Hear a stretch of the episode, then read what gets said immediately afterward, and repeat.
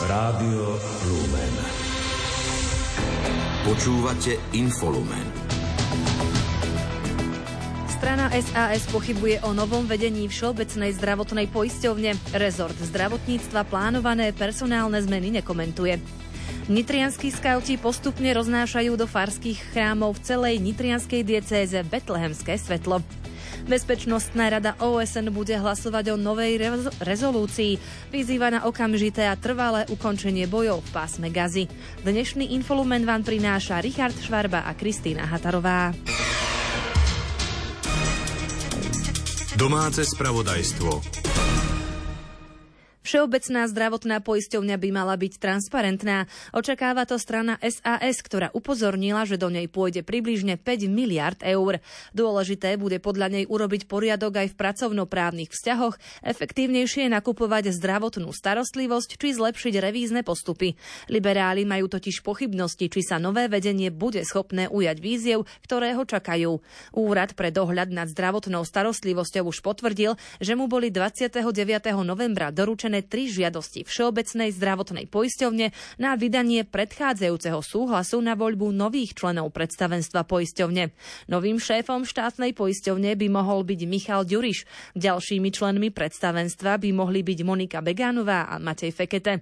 Pokračuje členka zdravotníckého výboru Jana Bito Cigániková. Pán Ďuriš bol za pána Druckera už vo vedení Všeobecnej zdravotnej poisťovne a ako taký bol vnímaný sektorom ako veľmi neaktívny, v podstate neprichádza neprichádzal so žiadnymi návrhmi, nápadmi, so žiadnymi opatreniami. Bol viac menej vnímaný ako nejaká taká len e, šedá myška. Pán Matej Fekete, čo je zaujímavé, ani jeden človek zo zdravotníctva, s ktorými sme sa bavili, tohoto pána nepozná. Pani Monika Begánová, táto pani bola riaditeľka sekcie nákupu, bola zodpovedná za nákup zdravotnej starostlivosti a teda aj za predražené medializované zmluvy s laboratóriami.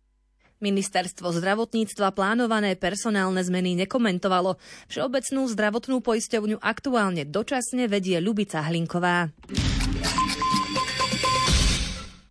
Občianské združenie Únia Rómov na Slovensku podalo trestné oznámenie na Prešovskej krajskej prokuratúre v súvislosti s 500 eurovým príspevkom za účasť vo voľbách. Tvrdí, že obyvatelia rómskych osád sa pre sľuby lídra hnutia Slovensko Igora Matoviča a poslancov Polákovcov dostali do problémov. Poslanci za hnutie odmietajú obvinenia. Poslanec Peter Polák starší zdôraznil, že žiadne hlasy si pred voľbami nekupovali. Odmietame to, že nás Rómovia volili za nejakú výhodu. Rómovia volili Rómov kvôli tomu, lebo nevideli inú šancu voliť niekoho iného. Volili nás, lebo jednoducho my sme pre nich urobili vlastne najviac. Žiadna iná politická strana od týchto ľudí nemá záujem tak, ako má naše hnutie Slovensko, ako má platforma Rómov a odmietame akúkoľvek korupciu. A tí, ktorí tvrdia opak, tak na nich budeme podávať trestné oznámenie, pretože to, čo šíria o nás, je klamstvo a výmysel. Poslanec Lukáš Bužo tvrdí, že ich nikto nemôže obviňovať z nevyplácania 500 eur. Podmienka bola podľa neho jasne stanovená. To, čo sme aj naša strana propagovala verejne, že pod podmienkou vstupu do koalície každý, kto sa zúčastní volieb, dostane 500 eur. Voľby dopadli tak, ako dopadli, čiže nikto nás nemôže obviňovať z toho, že, že teraz my nevyplácame 500 eur. Podmienka bola vstup do koalície, vstup do vlády a budem sa opakovať, Romovia na Slovensku začali rozmýšľať a začali mať svoj vlastný názor. Zjednodušenie platenia daní a odvodov, ako aj zefektívnenie boja proti daňovým únikom. To budú základné priority pre finančnú správu. Dôvodom je, že vo výbere dane z pridanej hodnoty jej bude chýbať asi 400 miliónov eur. Vyhlásil to minister financií Ladislav Kamenický. Potrebujem, aby finančná správa vyberala dane, aby bola efektivita výberu čo najlepšia. Na druhej strane mm, sú tu samozrejme aj iné problémy, ktoré treba vyriešiť a určite sa budeme zaoberať aj napríklad e, colnicami tak, aby sa napríklad východná hranica posilnila natoľko aj technicky, aby sa nám napríklad nestalo, že by, e, aby nám sem neprúdili napríklad bráne alebo iné veci, ktoré sa pašujú cez východnú hranicu na Slovensko. Minister taktiež avizoval zavedenie tzv. e-faktúry, ktorá by podľa neho podnikateľom uľahčila predvyplňovanie daňových priznaní alebo aby boli predvyplnené zo strany finančnej správy. Podnikateľom plánuje pomôcť aj podporením záväzných stanovísk. Krátko z domova. Minister spravodlivosti Boris Susko nepresvedčil prezidentku Zuzanu Čaputovú v súvislosti s pripravovanými zmenami v trestnom zákone, či návrhom na zrušenie úradu špeciálnej prokuratúry. Hlava štátu zopakovala svoju výzvu zísť z kratšej cesty. Zároveň hovorila s ministrom o zmenách trestných sadzieb, či zákone o ochrane oznamovateľov. Prezidentka ho tiež požiadala, aby jej doručil tie rozhodnutia ústavného súdu, o ktoré svoju argumentáciu v prípade rušenia úradu špeciálnej prokuratúry opierajú. Rovnako má tieto rozhodnutia zverejniť. Štát počíta v budúcom roku s nevyhnutnou konsolidáciou verejných financií, zároveň však aj s navýšením počtu zamestnancov verejnej správy o viac ako 12 tisíc a vytvorením nového ministerstva. Najvyšší kontrolný úrad to považuje za jedno z rizik návrhu rozpočtu. Kontrolóri taktiež vidia výzvu v tom, ako udržať súčasný sociálny systém a zároveň naplniť priority stanovené v programovom vyhlásení, pretože podľa nich naráža na finančné možnosti štátu. Ozbrojené sily si v týchto dňoch prebrali ďalšie dve húfnice Zuzana 2. Posledných 6 z objednávky by mali dostať do konca júna 2024. Nákup 25 húfnic Zuzana 2 schválila vláda ešte v roku 2018, a to počas pôsobenia ministra obrany Petra Gajdoša. Dodacie lehoty ovplyvnila ale aj pandémia. Prezidentka Zuzana Čaputová vymenovala za nového rektora Akadémie ozbrojených síl generála Milana Rastislava Štefánika v Liptovskom Mikuláši Aurela Saboa. Novému rektorovi zaželala úspešné pôsobenie na čele elitnej školy. Minister školstva, vedy, výskumu a športu Tomáš Drucker odvolal Ivana Pavlova z funkcie generálneho riaditeľa Národného inštitútu vzdelávania a mládeže. Dôvodom bola nefungujúca spolupráca. Do funkcie bol dočasne vymenovaný poradca ministra Jan Hrinko. Šéf Národnej kriminálnej agentúry Ľubomír Daňko končí k 31. decembru vo funkcii. Dôvodom je jeho odchod do výsluhového dôchodku. Kto by mal následne tento post zastávať, nie je v súčasnosti ešte známe. Projekt zapojenia nezamestnaných do obnovy kultúrneho dedičstva ostane zachovaný a bude pokračovať aj v rokoch 2024-2025. Z Európskeho sociálneho fondu je na tento účel alokovaných 12,5 milióna eur. Šéfka ministerstva kultúry Martina Šimkovičová to potvrdila s tým, že v novej fáze majú renovovať približne 30 pamiatok. Vyberať ich má samotný rezort. Tento národný projekt je príkladom rozumnej spolupráce medzi viacerými organizáciami štátnej správy. Minister práce, sociálnych vecí a rodiny Erik Tomáš potvrdil, že po završení schvaľovacích procesov jeho rezort pracuje na tom, aby sa projekt mohol od jary 2024 naplno realizovať. Ministerstvo kultúry vyberie aj samozprávy a občianske združenia, ktoré budú túto obnovu hradov realizovať. Za nás, za ministerstvo práce, môžem povedať toľko, že ústredie práce, sociálnych vecí a rodiny vlastne bude z toho Európskeho sociálneho fondu, z tých európskych peňazí e, preplácať minimálne mzdy zamestnancov alebo ľudí zamestnaných v tomto projekte, respektíve celkovú cenu práce a zároveň samozrejme preplatíme aj stavebný materiál a strávne. Môžem konštatovať, že vlastne celkovo na tomto novom projekte zamestnáme 400 ľudí. Projekt zapojenia nezamestnaných do obnovy kultúrneho dedičstva funguje na Slovensku od roku 2011. V prvých rokoch kombinoval dotačné prostriedky rezortov kultúry a práce. V posledných dvoch rokoch boli aktivity naviazané na projekt zvýšenia zamestnanosti príslušníkov marginalizovaných rómskych komunít.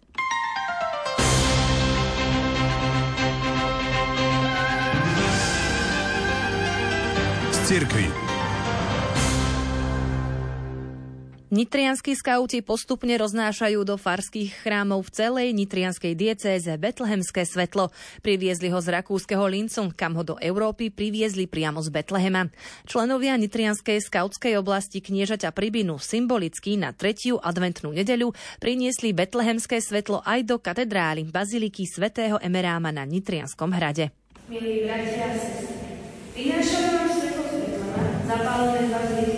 narodenia pána ako symbol Aj v katedrálnom chráme Najsvetejšej Trojice v Žiline na tretiu adventnú nedeľu zažiarilo vďaka žilinským skautom svetlo, ktoré na Slovensko tento rok doputovalo z Betlehema. Na začiatku Svetej Omše, ktorú slávil diecézny biskup Tomáš Galis, predstavili skauti tradíciu betlehemského svetla a odpálili od neho sviece na oltári a adventnom venci. Biskup vo svojom príhovore povzbudil veriacich, aby všetci prinášali svetlo, ktoré je symbolom Krista prostredníctvom malých skutkov lásky všade tam, kde sa nachádzame a prežiarili tak temnotu smútku a beznádeje dnešných dní. Kresťanská kultúra vytvárala našu európsku a slovenskú identitu a priniesla veci, ktoré sa zapísali do nášho spôsobu života či hodnôt. Zdôraznili to hostia v relácii zaostrené, kde sa diskutovalo o roku kresťanskej kultúry na Slovensku. Informuje Ľudovít Malík. Na Slovensku prežívame rok kresťanskej kultúry, ktorý nám pripomína naše korene a je inšpirovaný svetým Cyrilom a metodom, hovorí hudobník Peter Jankú. Európska civilizácia stojí na troch pilieroch gréckej filozofie, rímskeho práva. A potom je to kresťanská kultúra, kresťanská morálka a pojmy ako sloboda, alebo ľudská dôstojnosť, solidarita, to všetko sú výdobytky kresťanskej mm. kultúry. Sú to tie veci, ktoré sa zapísali do spôsobu života, hodnôt, tradícií, zvykosloví, ktoré e, zdieľame ako spoločenstvo. Rok kresťanskej kultúry sa na Slovensku konal už dvakrát, v roku 2000 a v roku 2010. Tretíkrát sa mal konať v roku 2020, ale z rôznych príčin bol presunutý na rok 2023. Začal 5. júla a potrvá do 5. júla budúceho roka, hovorí divadelník Peter Weinciler. E, niekoľko podujatí už vlastne v rámci od toho júla už prebehlo, boli naozaj nejaké veľmi zaujímavé konferencie, kde sa e, diskutovalo e, na, na rôzne témy, prebehli aj nejaké hudobné festivaly, prebehol už spomínaný Gorazdov Močenok, festival kresťanského divadla. Peter Weinciler v relácii hovoril aj o pripravovaných akciách Roka kresťanskej kultúry a ako dodal je otvorený všetkým. Všetky informácie sú práve na spomínanej stránke eh, www.rkk23.sk, kde si nájde vlastne kontakt. Eh, koordinátorom je Ferko Bartek, takže pokojne, keď napíše e-mail, je tam uvedené telefónne číslo, myslím, že aj dokonca ešte stále na mňa, takže sa skontaktujeme a dáme mu všetky potrebné odporúčania a všetko, čo potrebuje. Celú reláciu zaostrené o roku kresťanskej kultúry nájdete už v našom webovom archíve. Centrum pre rodinu zorganizovalo v Nitre už 17.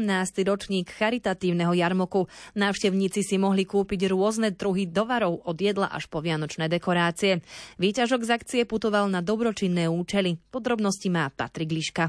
Jarmok tvorili miestne spoločenstva, rodiny a dobrovoľníci z Centra pre rodinu ktorí si sami vyrobia stánok s tým, čo oni vnímajú, že by bolo vhodné na to, aby ľudia na to prispeli či to už je niečo zo strany jedla alebo darčekov. Celkovo ten výťažok ide pre rodiny z Nitry a okolia a už ich máme nahlásených viac ako 50. Povedala koordinátorka centra Dobroslava Baranová. Organizátori sa inšpirovali podobnými akciami v Bratislave. Potom to v Nitre sme skúsili v roku 2007, že čo to dá, čo to urobí. Z začiatku sme vyrábali všetko sami, pár ľudí a bolo to veľmi náročné. A potom sme pochopili, že tu ideme aj budovať nejakú komunitu a ľudí, ktorí sa navzájom vedia dopriať a sú takými veselými darcami. Podľa predsedu centra Juliusa Jenisa je jarmok výnimočný tým, že všetok tovar pochádza z dobrovoľníckej činnosti a od miestnych ľudí. A druhý taký aspekt, ktorý vnímam, je ten, že vytvárame priestor, vďaka ktorému sa môžu ľudia na chvíľu zastaviť, môžu sa porozprávať, stretnúť, na čo počas roka častokrát e, nemáme čas, e, možno sa zmôžeme na nejaký ten letný pozdrav, ale tento jarmok je časom a miestom, kde sa môžeme teda zastaviť a stretnúť. Charitatívny jarmok sa teší veľkej obľube. Okolo tej tisícky ľudí by sa tu dnes malo stretnúť. Podujatie plánujú zorganizovať vo farnosti Nitra Kokočina aj o rok. 5 rokov a 6 mesiacov odňatia slobody, k tomu doživotný zákaz výkonu verejnej funkcie a pokuta 8 tisíc eur. Takýto trest vymeral Vatikánsky súd kardinálovi Giovannimu Angelovi Bečuovi za podvod a spreneveru na záver procesu týkajúceho sa hospodárenia s finančnými prostriedkami štátneho sekretariátu, ktorý sa zameral na predaj londýnskeho paláca a ďalšie línie vyšetrovania. Obhajoba už avizovala, že sa proti rozsudku odvolá. Správy zo sveta.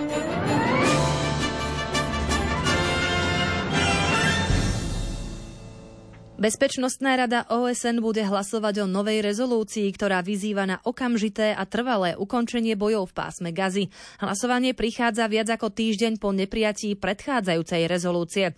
Túto verziu vetovali Spojené štáty s odôvodnením, že neodsudzovala cezhraničný útok Hamasu na juh Izraela zo 7. októbra a neuznávala právo Izraela na sebaobranu.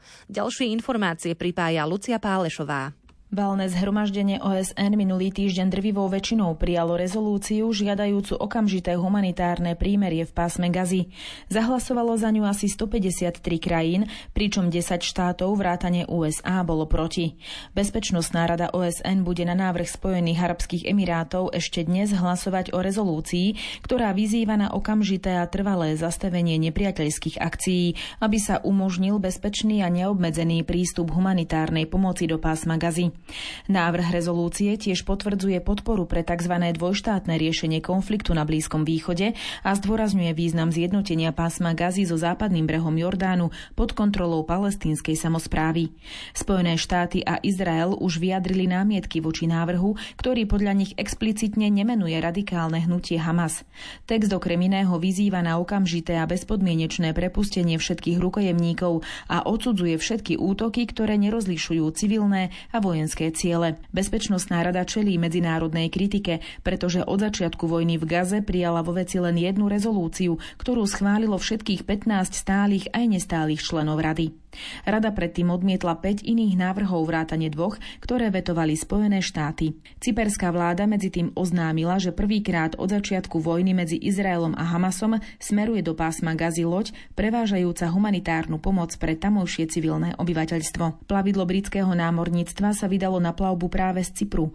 Prioritou je zaistiť to, aby náklad nepadol do rúk extrémistov z palestínskeho radikálneho hnutia Hamas, ktoré v Gaze vládne od roku 2007. Lodný transport sa údajne realizuje po dohode s Izraelom a Egyptom. Doposiaľ však zostáva nejasné, v ktorom prístave loď zakotví a vyloží náklad. Plavidlo je sprevádzané ďalšími loďami britského námorníctva.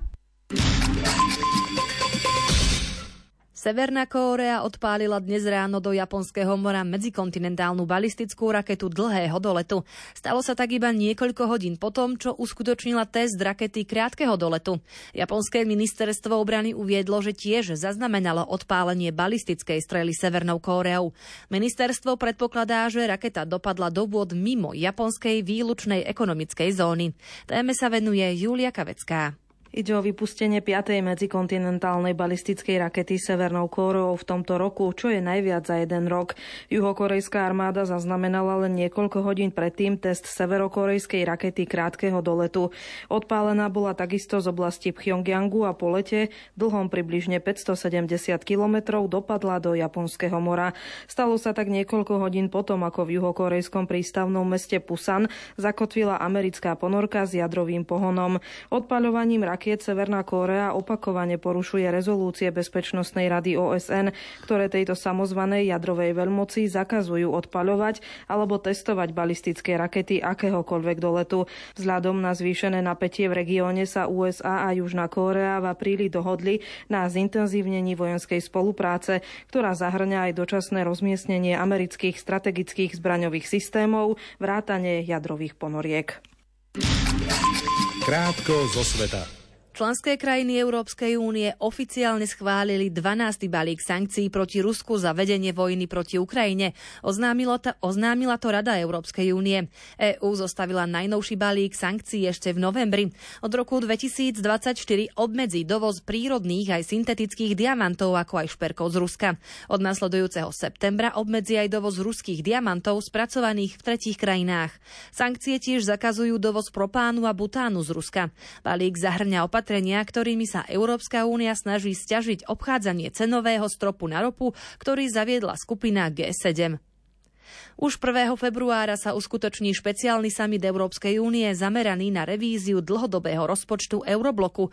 Oznámil to predseda Európskej rady Charles Michel. V rámci prezentácie priorít belgického predsedníctva v Rade EÚ spresnil, že lídry únie budú pokračovať tam, kde sa minulý týždeň nedohodli. Minulotýždňový summit totiž nepriniesol kompromisnú dohodu, keď Maďarsko zablokovalo všetky návrhy, ktoré sa týkali zvýšenia spoločného rozpočtu na roky 2020 24-27 a ktoré automaticky obsahovali aj finančnú pomoc pre Ukrajinu. Zástupcovia izraelskej vlády dali podľa informácií tamojších médií zelenú šéfovi izraelskej tajnej služby Mossad, aby rokovalo prepustení ďalších izraelských rukojemníkov, ktorých zadržiava militantné hnutie Hamas. Izrael podľa miestnych médií v záujme takejto dohody zvažuje dokonca aj prepustenie palestínskych väzňov obvinených zo zabitia Izraelčanov, čo izraelská vláda predtým odmietala.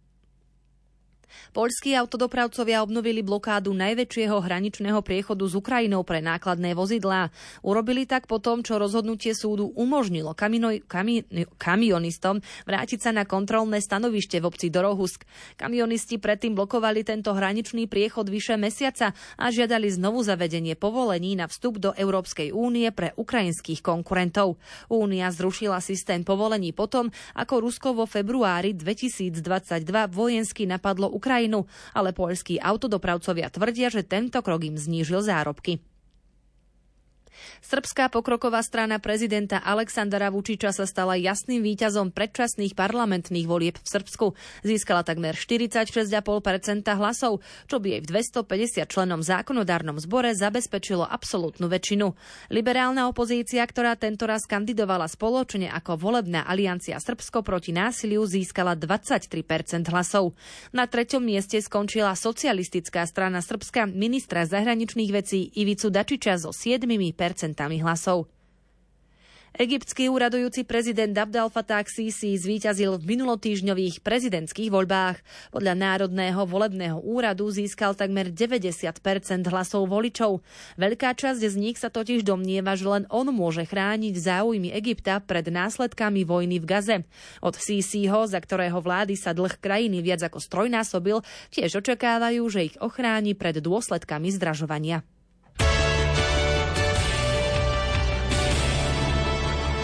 Šport Rádia Lumen. Futbalisti Slovana Bratislava zvíťazili v šlágri 18. kola Niké ligy nad Dunajskou stredou 2-1. Futbalisti Spartaka Trnava sa rozlúčili s rokom 2023 víťazstvom. Na domácej pôde zdolali Michalovce 1-0. Futbalisti Liverpoolu nevyužili príležitosť vrátiť sa na pozíciu lídra anglickej Premier League. V šlágri 17. kola remizovali na domácej pôde s Manchesterom United 0-0 a figurujú na druhej priečke tabulky obod za vedúcim Arsenalom, ktorý triumfoval nad Brightonom 2-0. Aston Villa zvíťazila v Brentforde 2-1. V ďalšom zápase zvíťazili hráči West Hamu nad Wolverhamptonom jednoznačne 3-0. Súperom futbalistov Slovana Bratislava v 8 finále Európskej konferenčnej ligy 2023-24 bude rakúsky Šturm Graz. Rozhodol o tom žreb vo švajčiarskom Nione. Prvý zápas odohrá úradujúci slovenský šampión 15. februára na pôde súpera. Odvetu o týždeň neskôr doma na tehelnom poli. Obhajca trofeje Manchester City sa v 8 finále futbalovej ligy majstrov stretne s FC Kodaň, kde pôsobí slovenský obranca Denis Vavro. Rozhodol o tom žreb v sídle UEFA. Paríž Saint-Germain Germain s Milanom Škriniarom zabojuje o postup proti Realu Sociedad San Sebastian. Neapol so Stanislavom Lobotkom sa stretne s FC Barcelona. Real Madrid čaká súboj proti nemeckému Lipsku. Ďalší nemecký zástupca v 8 finále Borussia Dortmund sa pobuje o postup z PSV Eindhoven. Bundesligový šampión Bayern Mníchov sa stretne s Laciom Rím. Inter Miláno nastúpi v dvojzápase s Atletikom Madrid a FC Porto čaká konfrontácia s Arsenalom Londýn. Futbalisti Feynordu Rotterdam s Davidom Hanskom nastúpia v play-off o účasť v 8 finále Európskej ligy proti finalistovi plaňajšieho ročníka AS Rím. Spartu Praha, ktorej dres si obliekajú Lukáš Haraslín a Jakub Surovčík, čaká turecký Galatasaray Istanbul. AC Miláno sa stretne zo Stradren, Racing Lens nastúpi proti SC Fribourg, švajčiarsky zástupca Young Boys Bern zabojuje proti Sportingu Lisabon a Benfiku Lisabon čaká FC Toulouse. Ďalší portugalský zástupca Sporting Braga čaká konfrontácia s FK Karabach. No a poslednú dvojicu tvoria Šachtar Donetsk a Olympique Marseille.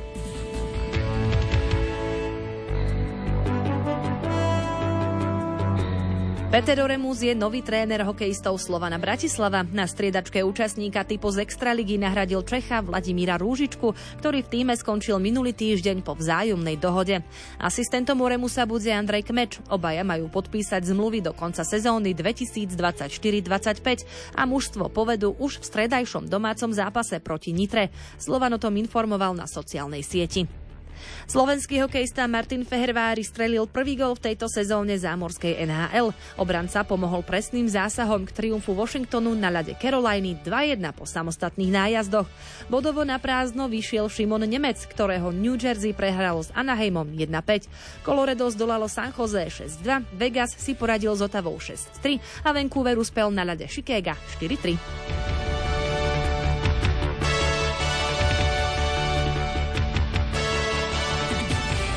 Švajčiarsky lyžiar Marko Odermatt vyhral aj tretí obrovský slalom prebiehajúcej sezóny Svetového pohára. Talianský Alta Badi si suverénnym spôsobom zopakoval triumf z nedele a upevnil si post lídra celkovej klasifikácie seriálu a poradia v disciplíne.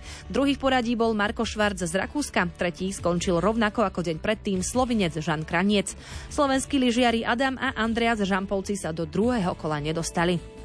Slovenská chodkyňa Mária Katerinka Čaková sa stala víťazkou mítingu v Dubline na trati 20 kilometrov. Na podujatí s bronzovým štatútom tak získala cenné body do olympijskej kvalifikácie. Počasie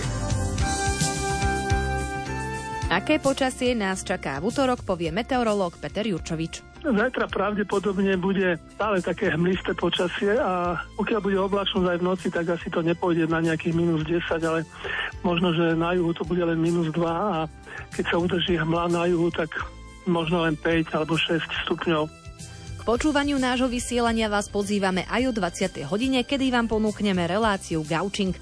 Moderátorská dvojica Klára Novotná a Ondrej Rosík vám ponúknú sumár tých najzaujímavejších hostí, ktorí sedeli práve na ich gauči v roku 2023. Príjemné a ničím nerušené počúvanie vám želá technik Richard Švarba a moderátorka Kristýna Hatarová. Do počutia.